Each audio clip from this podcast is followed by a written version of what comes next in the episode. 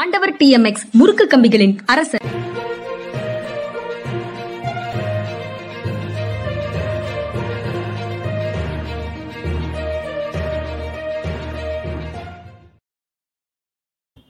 வணக்கம், இது மனிதா. அரசியல் திறனாய்வாளர் ஓய்வு பெற்ற IAS அதிகாரி திரு பாலச்சந்திரன் அவர்களோடு நான் உரையாடுகிறேன். அவரை வரவேற்பதில் பெரும் மகிழ்ச்சியும் அடைகிறேன். வணக்கம் சார். வணக்கம்ங்க. வணக்கம் சார். 25,000 சப்ஸ்கிரைபர்ஸ் ஜென்ரா மீடியாவுக்கு வந்திருக்கிறது அப்படிங்கிறத உங்களோடு மகிழ்ச்சியாக பகிர்ந்து கொள்கிறேன். நான் ஆரம்பத்தில் அது 10,000 சப்ஸ்கிரைபர்ஸும் ஒரு வீடியோ, ஒரு நியூஸ் அனாலிசிஸ் ஒரு வீடியோ போட்டால் அதுக்கு 1,000-1,500 வியூஸ் வந்தாலே பெரிய விஷயம் அப்படின்னு நினச்சிட்டு தான் இருந்தேன் ஆரம்பத்தில். ஆனால் மக்கள் தொடர்ந்து ஆதரவு கொடுப்பதன் மூலமாக 25,000 சப்ஸ்கிரைபர்ஸும் 2,000, அதாவது இப்போ ஆவரேஜாக 4,000-5,000 வரைக்கும் வியூஸும் வர ஆரம்பிச்சிருக்குது. முதல்ல அதற்கு உங்களுக்கு நன்றியும் சொல்லிட்டு அதுக்கப்புறம் அந்த செய்தியையும் உங்களோட பகிர்ந்து கொள்கிறேன். எனக்கு இல்லை, நம்மை ஊக்குவிக்கிற வாசகர்களுக்கு தான் நம்முடைய நன்றி. அப்புறம் செய்திகளுக்குள்ள போனா முதல் செய்தியாக ரூபாயின் மதிப்பு சரியவில்லை, டாலரின் மதிப்பு உயர்ந்திருக்கிறது அப்படின்னு நிதியமைச்சர் நிர்மலா சீதாராமன் நேற்று சொல்லியிருக்கிறாங்க. டாலருக்கு நிகரான ரூபாயின் மதிப்பு சரிந்து கொண்டே வருகிறதே அப்படிங்கிற பார்வைக்கு அவங்க கவுண்டராக வைக்கிறது ரூபாயின் மதிப்பு சரியில்லை, மற்ற நாடுகளுடைய மதிப்போட கம்பேர் பண்ணும்போது ருப்பி இஸ் பெர்ஃபார்மிங் வெல், ஆனா டாலருடைய மதிப்பு அதிகரித்து கொண்டே போகிறது அப்படின்னு ஒரு புதிய விளக்கத்தை சொல்லியிருக்கிறாங்க. இதை மன்மோகன் சிங் பிரதமராக இருக்கும் போது இப்படி விளக்கங்கள் எல்லாம் அவங்க கொடுத்தாங்களா அப்படிங்கிறது பெரிய கேள்வியாக வருது. நீங்க எப்படி பார்க்குறீங்க அவங்களுடைய விளக்கத்தை? இல்லை, மற்ற கரன்சியோட கம்பேர் பண்ணும்போது ஒப்பிட்டு பார்க்கும்போது ரூபாயுடைய மதிப்பு குறையலை, டாலரோடு ஒப்பிட்டு பார்க்கும்போது மட்டும்தான் ரூபாயுடைய மதிப்பு குறைஞ்சிருக்கு. உண்மையில் ரூபாயின் மதிப்பு குறையலை, டாலர் மதிப்பு கூடியிருக்குன்னு சொல்கிறாங்களே. இன்றைக்கி இன்டர்நேஷ்னல் கரன்சி அதிகமாக புழங்குவது எது? டாலர் தான். பல நாடுகள்லேருந்து நம்ம வாங்குறதுக்கு டாலரில் தான் நம்ம பே பண்ணுறோம். எத்தனை விழுக்காடு டாலரில் பே பண்ணுறோம் நம்ம எக்ஸ்டர்னல் ட்ரேடில், எத்தனை விழுக்காடு மற்ற கரன்சியில் பே பண்ணுறோன்னு பார்த்தாலே தெரியும் இதனால் நம்ம எந்த அளவுக்கு பாதிக்கப்படுறோன்னு. இப்போ அமெரிக்க டாலர் ஏறுற அளவுக்கு இந்திய ரூபாய் ஏன் ஏற மாட்டேங்குதுன்னு யோசிக்கிறத விட்டுட்டு அவங்களையும் எங்களையும் ஏன் ஒப்பிடுறீங்க அப்படின்னு கேட்கறது எவ்வளோ புத்திசாலித்தனம்னு தெரியல. இது ஒரு வகையில் இது புத்திசாலித்தனம் தான். ஏன்னா மக்களை குழப்புவதில் வெற்றி பெற்று விட்டால் அது புத்திசாலித்தனம் தான் இன்னைக்கு நினைக்கிறாங்க. அப்படி பார்த்தா இது புத்திசாலித்தனம் தான். வேற இதுதான் நேற்று அந்த பட்டினி குறியீடு தொடர்பாக வந்தது 107வது இடத்துல இருக்கு அப்படின்னு சொல்லும் போதும் அந்த அளவுகோல்கள், அந்த அளவீடு முறை எதையுமே நாங்க ஏற்கல அப்படின்னு சொல்றாங்க அரசுல இருந்து. அரசு ஒரு ஆமா, ஆனா ஜிடிபியில நம்ம 5வது இடத்துக்கு விட்டோங்கிறது மட்டும் கரெக்டா சொல்லியிருக்காங்க. வெளிநாட்டுலன்னு சொல்லிடுவாங்க, வெளிநாட்டுல சொல்றாங்க. ஆமா, அதாவது அல்லது தவிர்த்து நல்லது கொள் அப்படின்னு சொன்னதை அவங்க இப்படி புரிஞ்சுக்கிட்டாங்களோ என்னவோ தெரியல, அப்படித்தான் நினைக்கிறேன். அதுக்கு பிறகு இன்னொரு கட்டுரை இன்னைக்கு பார்த்தேன் சார், ஒரு தமிழ் நாளிதழில், ஹிந்து தமிழ் நாளிதழில், சர்ச்சையை மீறி சாதித்த பொன்னியின் செல்வன் மீண்டும் உயிர் பெறும் சரித்திர படங்கள் அப்படின்னு ஒரு கட்டுரை பார்த்தேன். சரித்திர படங்கள் உயிர் பெறுகின்றன அப்படிங்கிற செய்தி கொண்டாடப்பட வேண்டிய ஒரு செய்தியா? வரலாறு எப்போதும் வெற்றி பெற்றவர்களுடைய பார்வையில் எழுதப்படுகிறது அப்படின்னு சொல்றது ஒரு பக்கம். இன்னொரு பக்கம் நமது மூதாதையர்கள் செய்தது எல்லாம் வீர செயல்கள், மூதாதையர்கள் செய்தது எல்லாம் நற்செயல்கள் அப்படிங்கிற மாதிரி ஒரு பழம் பெருமை அப்படிங்கிற போதையை நமக்குள்ள ஊட்டி நிகழ்காலத்தை நம்முள் மறக்க செய்கிறார்களா? அதற்கு இந்த ஊடகங்கள் துணை போகின்றனவா வரலாற்று படங்கள் எடுக்கிறதன் மூலமாக அப்படின்னு சில கேள்விகள் வருது. அதை பார்க்கும்போது நீங்க எப்படி பார்க்குறீங்க? முதல்லங்க, சரியான சரித்திர படம் எடுத்தா அது ஆவணப்படமாக தான் இருக்கும். அது என்டர்டெயின்மெண்ட் பிக்சராக இருக்காது. ஏன்னா ராஜராஜ சோழன் வானதியோட டூயட் பாடுவாரா? நிச்சயமா பாட மாட்டார்.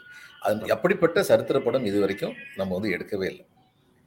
அப்படிப்பட்ட சரித்திரம் நீலகண்ட சாஸ்திரியார், அதுக்கப்புறம் சதாசிவ பண்டாரத்தார், இப்படி சில பேர் சரித்திரம் எழுதினாங்க, வரலாறு எழுதினாங்க. முடிஞ்ச மட்டும் கல்வெட்டுக்களிலிருந்தும் இலக்கியத்திலிருந்தும் பார்த்து இப்படித்தான் இருந்திருக்க முடியும் அப்படின்னு யூகிக்கூடியதான் நம்முடைய வரலாறு வந்து இருக்கு. மெய்கீர்த்திகளும் வந்து ஒருவருடைய புகழ் பாடுபவை, அதிலிருந்து நம்ம வந்து ரொம்ப சிரமப்பட்டதை உண்மை என்ன அப்படின்னு கண்டுபிடிச்சு எழுதணும். இதை அவங்க வரலாறு எழுதினாங்க. கல்கி வந்து என்ன பண்ணாரு, சார் வால்டர் ஸ்காட்னு அந்த காலத்துல வந்து ஒரு பெரிய ஆங்கில நாவலாசிரியர் இருந்தாரு. அவர் வந்து என்ன பண்ணுவாரு, ஆங்கில நாவலாசிரியர் வந்து இப்ப பிரிட்டிஷ் கிரவுண்ட் இருக்குன்னு சொல்லி வைங்க, அவங்க வந்து ரகசியம் வந்து ஒருத்தரை கூப்பிட்டு, இது வந்து நம் இறைவன் இயேசுவை வந்து அறிஞ்சாங்களே அந்த சிலுவை பல துண்டுகளாக வெட்டப்பட்டிருந்ததுல கிடைச்ச ஒரு துண்டு, இதை பத்திரமா வச்சுக்கோ, அதை நிறைய சின்ன சின்ன சிலுவையாக வச்சிருந்தாங்க அப்படின்னு கொடுப்பாங்க.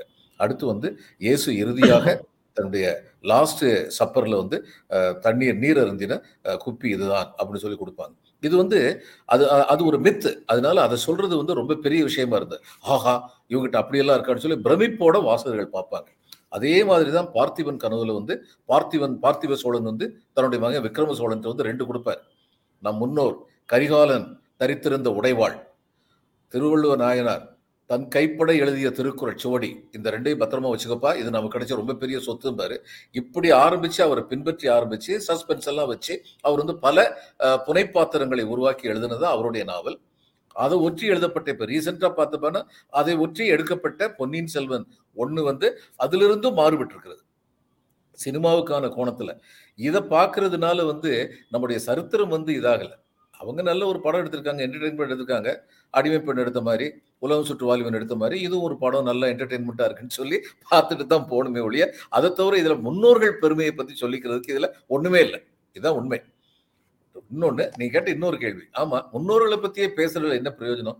அதிலிருந்து நம்ம ஏதாவது பாடம் படித்தோம்னா, அதான் பாரதியார் மறைவாக நமக்குள்ளே பழங்கதைகள் சொல்வதில் ஒரு மகிமை இல்லை, திறமான புலமையெனில் வெளிநாட்டார் அதை வணக்கம் செய்ய வேண்டும் அப்படின்னு சொன்னால், இன்னைக்கு நம்முடைய திறமையை பார்த்து வெளிநாட்டார் வணக்கம் செய்யும் அளவுக்கு நம்ம இருக்கணும்.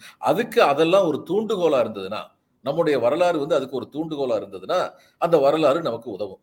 அதனால இந்த திரைப்படத்தை பற்றி ஒரு வரலாறு மீள் உருவாக்கம் பண்ணதெல்லாம் பேசுறதுக்கு ஒன்று. அவர் ஹீஸ் அ பிஸ்னஸ் மேன், நல்ல பிஸ்னஸ்க்காக நல்ல ஒரு படம் எடுத்திருக்காரு.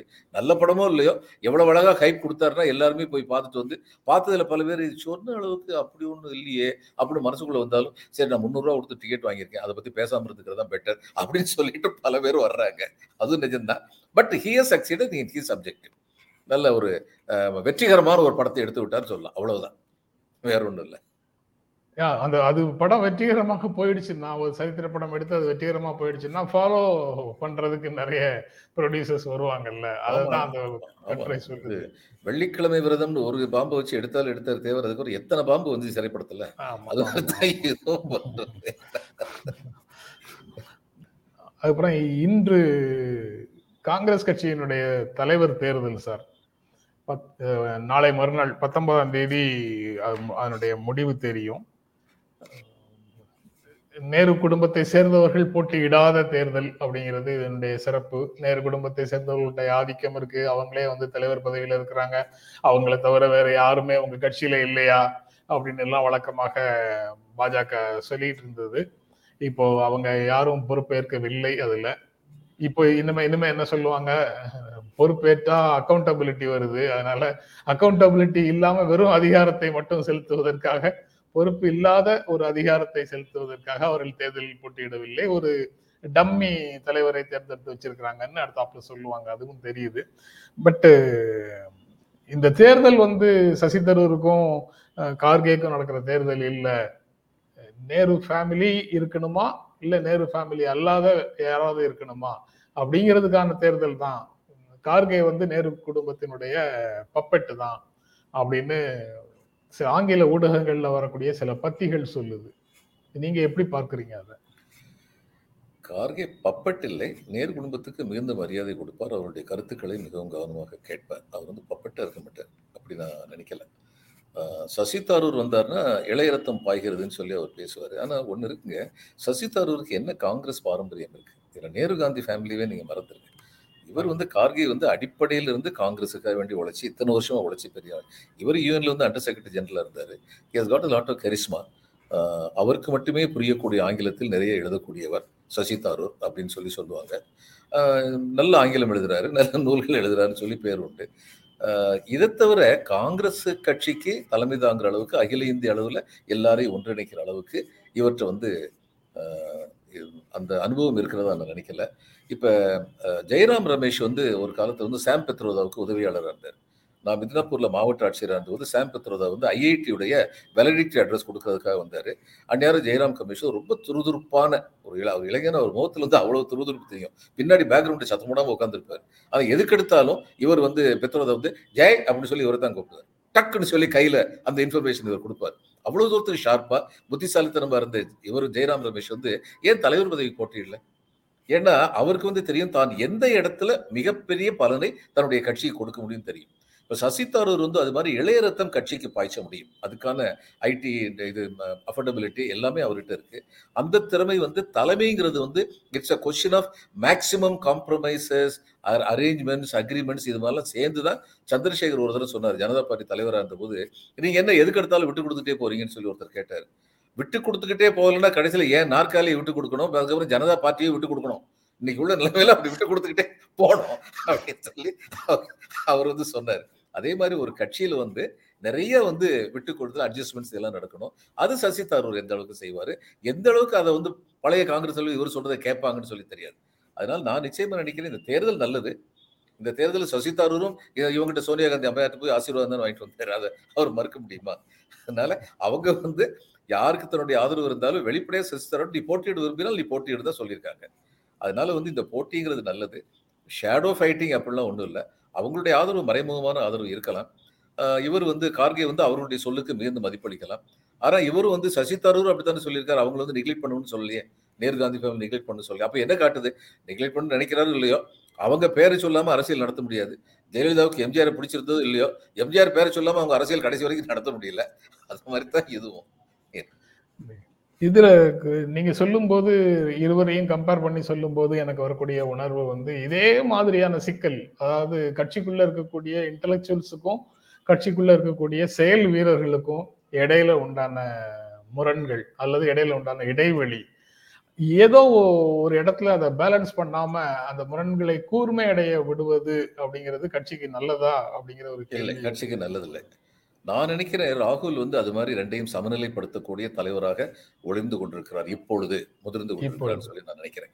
அதனால அவர் வந்து எப்படி ராஜீவ்காந்தி வந்ததுக்கு அப்புறம் தான் இந்த நாட்டில் வந்து ஐடியோடைய வேல்யூவே கவர்மெண்ட்டுக்கு தெரிஞ்சது. அதுக்கு முன்னாடி நாங்கள் வந்து முதல்ல வந்து சர்க்குலர் அடிக்கணும், முதல்ல டைப் அடிப்போம், அதுக்கப்புறம் எலக்ட்ரானிக் டைப்ரைட்டர் வந்து அதை பெரிய சாதனையாக நினைச்சோம். ஆனால் அதுக்கப்புறம் தான் இந்த ஐடியில் வந்து இந்த மாதிரி இது வேர்ட் பெர்ஃபெக்ட் இதெல்லாம் வந்து யூஸ் பண்ண, வேர்ட் பெர்ஃபெக்ட் தான் இருந்தது முதல்ல, அதையெல்லாம் யூஸ் பண்ண முடியும்னு சொல்லி கண்டுபிடிச்சோம். இன்னைக்கு வந்து எத்தனையோ அளவுக்கு வளர்ந்துருக்கு.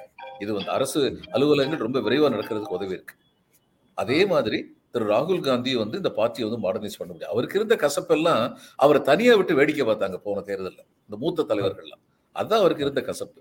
அதனால அந்த மூத்த தலைவர்கள் மேல அவருக்குள்ள கசப்புங்கிறது 2 தலைமுறை இடைவெளியை காமிக்குது.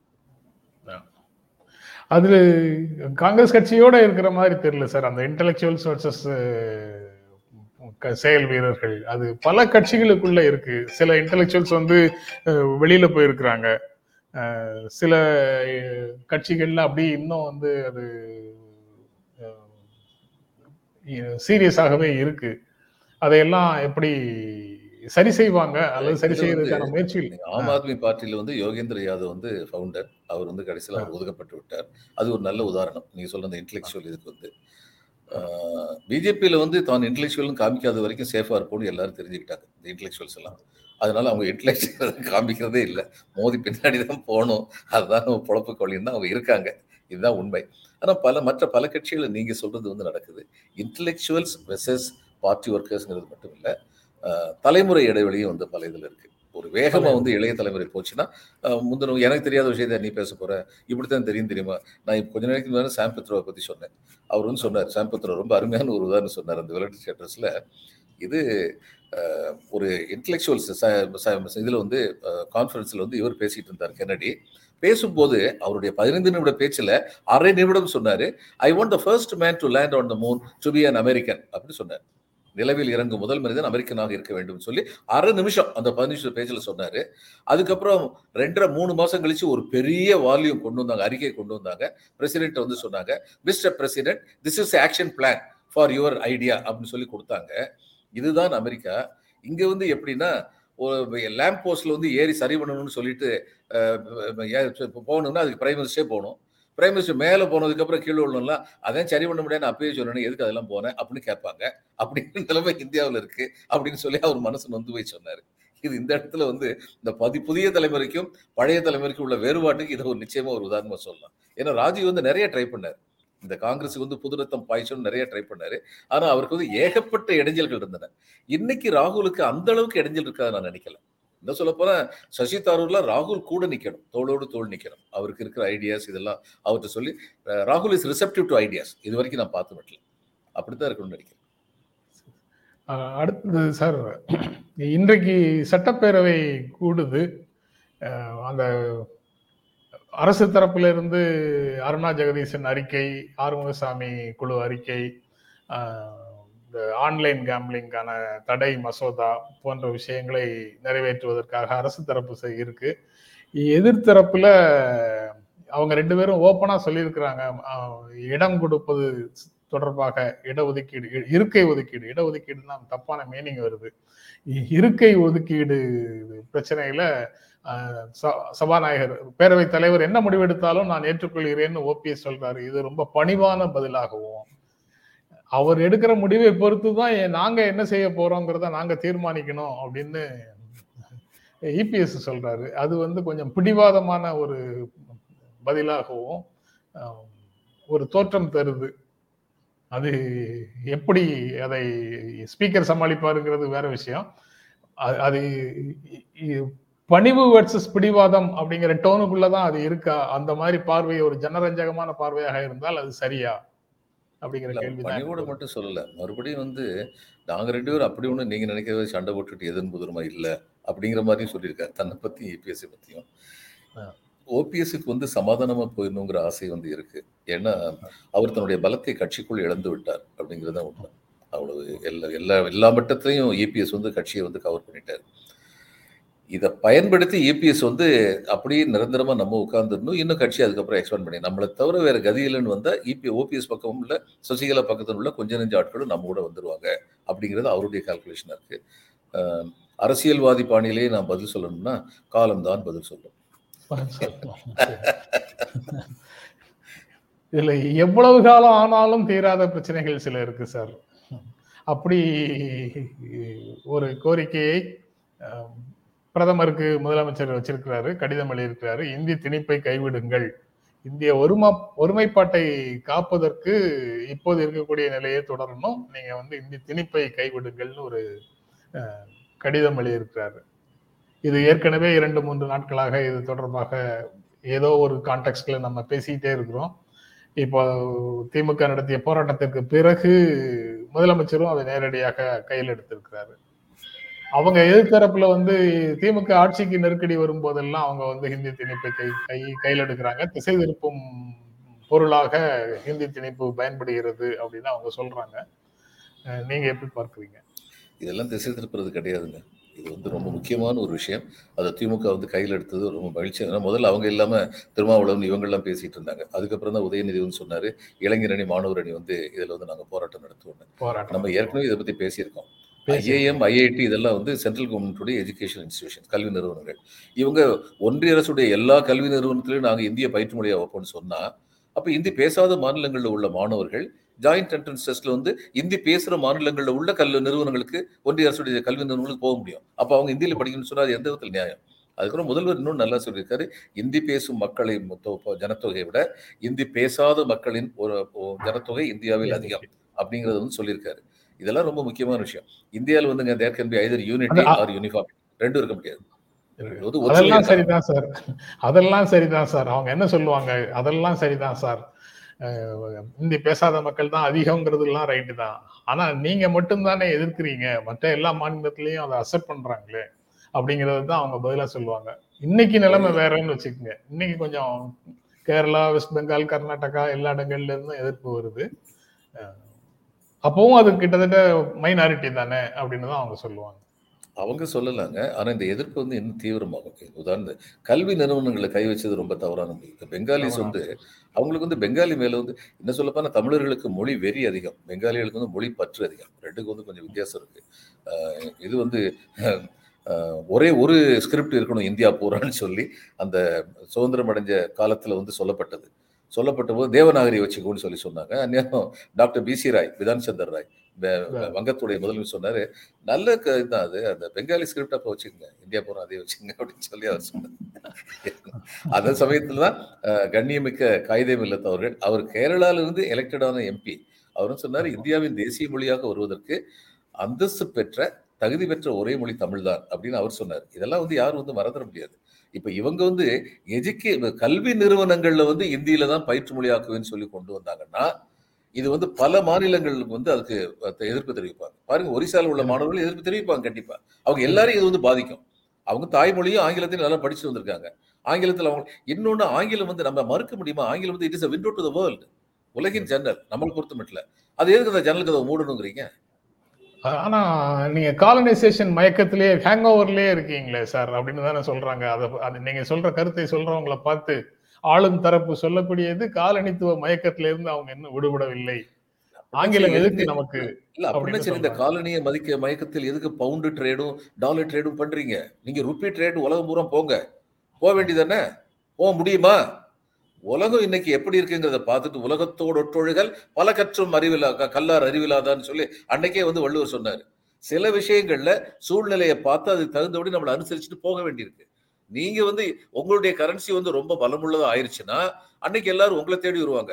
சிறந்த உதாரணம், பாண்டிய நாட்டு கோட்டை வாயில்களை யவனர்கள் காவல் காத்தாங்க. கிரீஸ்ல இருந்து வந்தவங்களும் ரோம்ல இருந்து வந்தவங்களும் அவனும் நமக்கு மாமனா அமைச்சானா? நம்ம நல்ல சம்பளம் கொடுத்தோம், அதனால வந்தான். நம்ம பொருளாதார வலிமையா இருந்துச்சு, அதனால வந்தான். இன்னைக்கு எதுக்காக வேண்டி எல்லாரும் அமெரிக்காவுக்கு போறாங்க? சுந்தர் பிச்சையிலேருந்து ஆரம்பிச்சு எல்லாருக்கும் அவங்களுடைய அறிவுக்கு தேவையான ஊதியம் எந்த நாட்டுல கிடைக்குதோ அங்க போக வேண்டிய கட்டாயத்தில் இருக்காங்கல்ல. நீங்க அதை வளர்த்துக்குங்க, முதல்ல நம்மள பலப்படுத்திக்குவோம், அதுக்கப்புறம் நீங்க சொல்றதெல்லாம் கேட்கலாம். அப்படி பலப்படுத்தும் போதும் நீங்க 22 மொழியை அங்கீகரிச்சால் ஒழிய இது உண்மையான பலமா இருக்காது. இதான் உண்மை.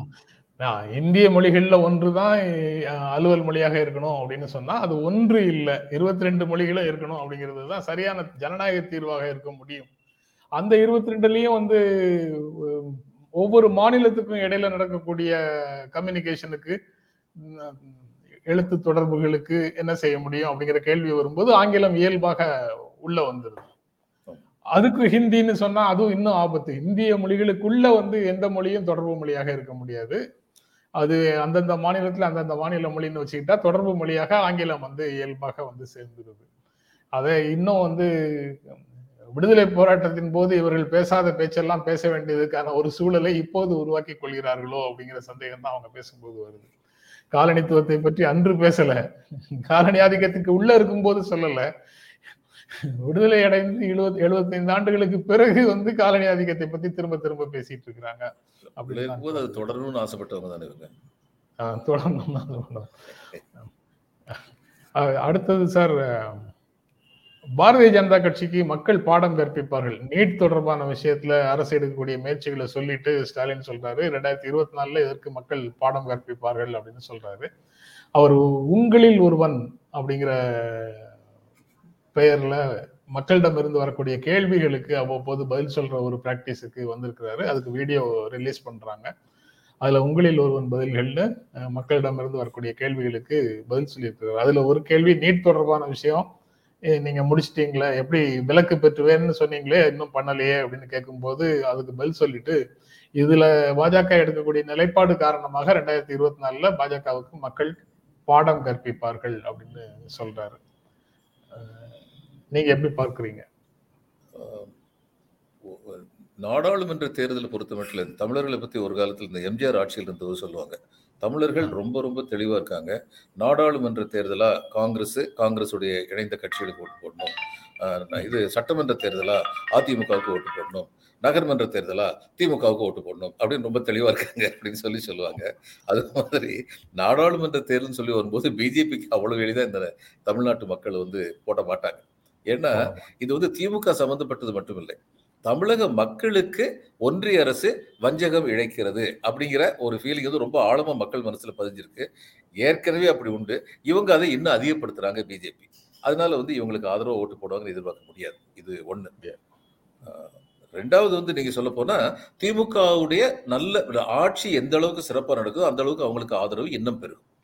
அந்த ஆட்சியில குறைகளை எந்த ஆட்சியுமே குறைகளே இல்லாமல் இருக்காது. ஆனால் பெரிய குறைகள் வராமல் பார்த்துக் கொள்வதும் குறைகளை உடனடியாக நிவர்த்தி செய்வதுமாக இந்த ஆட்சி நடந்து கொண்டிருந்தால் அவங்களுக்கு திமுகவுக்கான ஆதரவு இன்னும் பெரும். சார் எடுத்த செய்திகள் பேசிட்டோம் சார், இப்போ 0 ஹவருக்கு போகலாம்.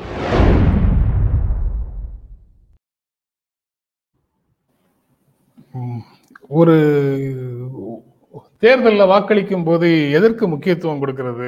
ஒரு நல்ல வேட்பாளருக்கு முக்கியத்துவம் கொடுக்கிறதா அல்லது நல்ல சித்தாந்தத்திற்கு முக்கியத்துவம் கொடுக்கிறதா அப்படின்னு டாக்டர் சேவியர் கேட்டிருக்கிறாரு. இதை நல்ல ஏன்னா நல்ல கட்சிகளுக்குள்ள மோசமான வேட்பாளர்கள் இருக்காங்க, மோசமான கட்சிகளுக்குள்ள சில நல்ல மனிதர்கள் வேட்பாளர்களாக இருக்கிறாங்க. அப்படி இருக்கும்போது எப்படி வாக்களிப்பது அப்படிங்கிற கேள்வியை அவர் முன்வைக்கிறாரு. இது சிக்கலான கேள்விதாங்க. ஆனால் நல்ல சித்தாந்தம் உள்ள கட்சிக்கு தான் வாக்களிக்கணும். ஏன்னா ஒரு மனிதர் எவ்வளவு நல்லவராக இருந்தாலும் தவறான சித்தாந்தம் உள்ள கட்சியில் இருந்தாருன்னா அந்த தவறான சித்தாந்தத்துக்கு தான் அவர் துணை போவார். அவருக்கு வேறு வழி கிடையாது. ஏன்னா கட்சிக்கு அவர் லாயலாக இருக்கணும். ஆனால் தவறான பேர் வழியாக இருந்தாலும் அதே மாதிரி தவறான பேர் வழியாக இருந்தாலும் கட்சியுடைய நல்ல சித்தாந்தம்னு சொல்லி வரும்போது அந்த சித்தாந்தம் பின்னாடி தான் இவர் போகணும். அதே சமயம் கட்சி நல்ல சித்தாந்தம் உள்ள கட்சியாக இருந்தால் அந்த அளவுக்கு அந்த கட்சியிடம் நேர்மை அதிகமாக இருக்கும். இந்த தவறான மனிதருடைய தவறான செயல்களை பற்றி கட்சிக்கு நம்மால் சொல்ல முடியும். அதனால நம்ம முதல்ல பார்க்க வேண்டியது நல்ல சித்தாந்தம் இருக்கான்னு தான் பார்க்கணும் நான் நினைக்கிறேன். அடுத்த இன்னொரு கேள்வி சார், அது பிச்சைக்கண்ணு பொன்னசாமி அப்படிங்கிறவர் கேட்டிருக்கிறாரு. அதுவும் ரொம்ப முக்கியமான கேள்வியாகத்தான் இருக்கு. சாதி உணர்வை குறைப்பதற்கு சாதி மறுப்பு திருமணங்கள் பயன்படுமா? இந்த சாதி மறுப்பு திருமணங்கள்னால ஆணவ கொலைகள் குறையுமான்னு ஒரு கேள்வி கேட்கிறாரு. ஆணவ கொலைகள் வர்றதே சாதி மறுப்பு திருமணங்கள் நடக்கும்போது தானே. அதனால அதுல எப்படி சாதி மறுப்பு திருமணங்கள் ஆணவ கொலைகள் குறைவதற்கு உதவி செய்யாது. ஆனா நாளடைவுல அக்செப்ட் ஆகி ஆணவ கொலைகள் குறையுமான்னு அவர் கேட்கிறாருன்னு புரிந்து கொள்ளலாம். அதை அதாவது இந்த இதில் சொல்லுவாங்க, எதுக்கு ஒரு இன்சென்டிவ் இருக்கணும்னு சொல்லுவாங்க. எதுக்குமே ஒரு பலன் இருந்தால் தான் அந்த திட்டம் நிறைவேறும்னு. நம்ம ஒருவேளை நம்ம செய்ய வேண்டியது என்னென்னா, இந்த கலப்பு திருமணங்களுக்கு இந்த தமிழ்நாடு அரசு இதெல்லாம் கொடுக்குதுல்ல, பாராட்டு பத்திரம், தங்க மெடல் இதெல்லாம் கொடுக்குறாங்கல்ல. நான் என்ன நினைக்கிறேன், கலப்பு திருமணங்கிறத டிஃபைன் பண்ணணும். இப்போ 3 விதமாக 3 அடுக்கில் இந்திய ஜாதி அமைப்பு இருக்குது. உயர் சாதி, நடுவில் உள்ள ஜாதி, அதுக்கப்புறம் தாழ்த்தப்பட்டவர்கள், பழங்குடி மக்கள்னு சொல்லி இருக்கு. இப்போ எதை கலப்பு திருமணமாக அப்ரூவ் பண்ணணும் அப்படின்னா, இப்போ நாடாருக்கும் வன்னியருக்குமோ நாடாருக்கும் தேவருக்குமோ கல்யாணம் பண்ணுறது கலப்பு திருமணம் ஒத்துக்கிட்டே கூடாது. அல்லது பிராமினுக்கும் செட்டியாருக்கும் கல்யாணம் நடக்குது, பிராமினுக்கும் தேவருக்கும் நடக்குது, இதெல்லாம் கலப்பு திருமணம் கிடையாது. இந்த முதல் அடுக்கு, 2வது அடுக்கு, இந்த 2ல் உள்ளவங்களும் 3வது அடுக்கில் உள்ள ஒருத்தரை திருமணம் பண்ணும்போது மட்டும்தான் அதை கலப்பு திருமணம் ஒத்துக்கணும். அதுக்கப்புறம் அவங்களுக்கு வேலை வாய்ப்பு இருக்குன்னு சொல்லி எத்தனையோ வசதிகள் இருக்குது. இந்த வேலைவாய்ப்பு இதெல்லாம் உண்மையிலேயே பெரிய விஷயம். நான் இந்த நடைமுறையில் பார்த்துருக்கேன். இந்த இன்சென்டிவ் இருக்கும்போது அந்நேரம் என்ன பண்ணுவாங்கன்னா, இன்னொன்று சொன்னேன், கலப்பு திருமணத்தில் கிளாஸ் மேரேஜஸ் நடக்கும். கலப்பு திருமணத்தில் இப்போ படித்த பையன் படித்த பொண்ணை இன்னொரு ஜாதி சேர்ந்த பொண்ணை காதலிக்கிறதும் திருமணம் புரிகிறது இயல்பாக இருக்கு. அதை நீங்கள் இந்த மாதிரி கொண்டு வந்தீங்கன்னா கலப்பு திருமணங்கிறது மீனிங்ஃபுல்லாக இருக்கும். அதை விட்டுட்டு இன்னைக்கு கலப்பு திருமணம்னு சொல்றது என்ன பெரிய டிஃபரன்ஸ் இருக்கு? இடையில உள்ள ஜாதிகளுக்கும் ஒரு ஜாதி இன்னொரு ஜாதிக்கு என்ன பெரிய டிஃபரன்ஸ் இருக்கு? அவ்வளோ பெரிய டிஃபரன்ஸ் கிடையாது. இதை இது பண்ணலாம். நீங்க சொல்ற மாதிரி அந்த மாதிரி தான் வருதுன்னு சொல்லி வச்சுட்டா, திருமணங்களே கலப்பு திருமணங்கள் என்று அங்கீகரிக்கப்படுவதே பட்டியலினத்தை சேர்ந்தவரையோ அல்லது பழங்குடி மக்களையோ ஒருத்தரை தேர்ந்தெடுத்துக்கிறதா அப்படின்னு சொல்லி வரும்பொழுது அதுக்கு அரசு பாதுகாப்பு இதெல்லாம் அதிகமா இருக்குங்கிற அச்சமும் மக்கள்கிட்டே இருக்கலாம். இதெல்லாம் முயற்சி பண்ணி பார்க்கலாம். இதுல சாதி மறுப்பு திருமணங்கள் அப்படிங்கிறது அல்லது அந்த கலப்பு திருமணங்கள்ங்கிறது சாதி ஒழிப்புக்கு ஒரு தீர்வாக தலைவர்கள் முன்வைக்கிறாங்க. அது ஒற்றை தீர்வாக அப்படி இருக்க முடியுமா? அதை தாண்டி வேற சில ஃபேக்டர்ஸ் இருக்கு. ஆனா அம்பேத்கரோ பெரியாரோ முதன்மையான விஷயமாக இந்த அகமண முறையை ஒழிக்கணும் அப்படிங்கிறது தான் அவங்க சொல்றாங்க. நீங்க சொல்றது இன்னும் ஒரு ஸ்டெப், இன்னும் ஐடியலாக போகுது. அவர்கள் சொல்றதை விட இன்னும் ஐடியலாக போகுது. தாழ்த்தப்பட்டவர்களாக, அதாவது பட்டியலின மக்களோடு கொள்ளக்கூடிய திருமணங்கள் மட்டுமே தான் பழங்குடி மக்களையும் சேர்த்து அவர்களோடு செய்யக்கூடிய திருமணங்கள் மட்டும்தான் பல சாதி மறுப்பு திருமணங்களாக ஏற்றுக்கொள்ளணும் அப்படின்னு சொல்றீங்க. ஓகே சார், அதை தாண்டி வேற சில ஃபேக்டர்ஸ், நில உறவுகள், கிராமப்புறங்கள்ல நில உறவுகள், அப்படின்னு வேற சில ஃபேக்டர்ஸ் வந்து ஸ்டேட்டஸ்கோ மெயின்டைன் பண்றதுக்கு உதவியாக இருக்கு அப்படின்ற வெவ்வேறு ஸ்கூல்ல இருந்து வெவ்வேறு விதமான தாட்ஸ் இருக்கு. அம்பேத்கர் பெரியார் சொல்றது வந்து அகமணம் முறையை ஒழிக்கிறது முக்கியமானதாக சொல்றாங்க. அது ஒரு ஃபேக்டருங்கிறத எல்லாரும் ஏத்துக்கிறாங்க. ஆனா அதை தாண்டி வேறு சில ஃபேக்டர்ஸை பற்றியும் மற்றவங்க பேசுறாங்க அப்படிங்கிறது அந்த நண்பர் தெரிந்து கொள்ள வேண்டும் அப்படின்னு அதை ஷேர் பண்றேன். மற்றபடி இன்றைக்கு எடுத்துக்கொண்ட செய்திகள் எல்லாம் பேசியாச்சு, இதுலேயும் பேசியாச்சு சார். நிகழ்ச்சியில கலந்து கொண்டு உங்களுடைய கருத்துக்களை பகிர்ந்து கொண்டதற்கு எங்கள் நெஞ்சார்ந்த நன்றி. வணக்கம். வணக்கம் சார். நண்பர்களே, நீங்க கொடுத்துட்டு இருக்கிற ஆதரவுக்கும் எங்கள் அன்பும் நன்றியும். மீண்டும் சந்திப்போம். நன்றி, வணக்கம்.